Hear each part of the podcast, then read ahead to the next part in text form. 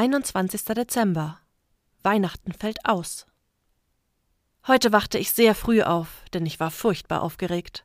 Nur noch drei Tage bis zum heiligen Tag, das heißt, es gab viel zu tun.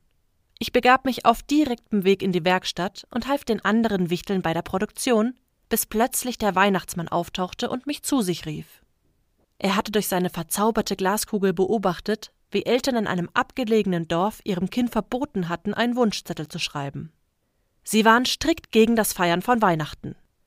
Der Weihnachtsmann beobachtete diese schreckliche Situation, in denen sich dieses und noch so viele andere Kinder befanden.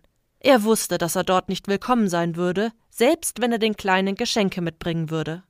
Die Erwachsenen verachteten die Hoffnungsträger der anderen Länder, weil es bei ihnen eben keine Hoffnung mehr gab. Das wollte und konnte der Weihnachtsmann nicht mehr akzeptieren. Gemeinsam überlegten wir uns, wie wir damit umgehen würden, bis der Weihnachtsmann beschloss, selbst einen Wunschzettel in Vertretung für jedes Kind zu schreiben. Das gab es in der gesamten Weihnachtshistorie noch nie. Aber dieser Wunsch ging gar nicht an die Fabrik. Hier brauchte es Hilfe von außerhalb. Er besuchte eine alte Freundin, die oft einfach nur Frau Holle genannt wird.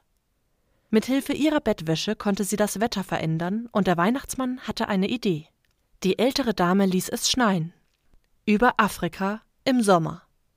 Glaubt mir, ich hätte es selbst nicht für möglich gehalten, wenn ich es nicht selbst gesehen hätte.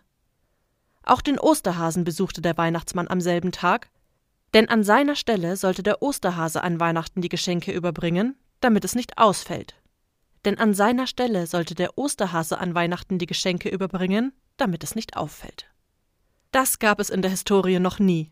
Schnee im Sommer über Afrika, der Osterhase an Weihnachten und Wunschzettel geschrieben vom Weihnachtsmann.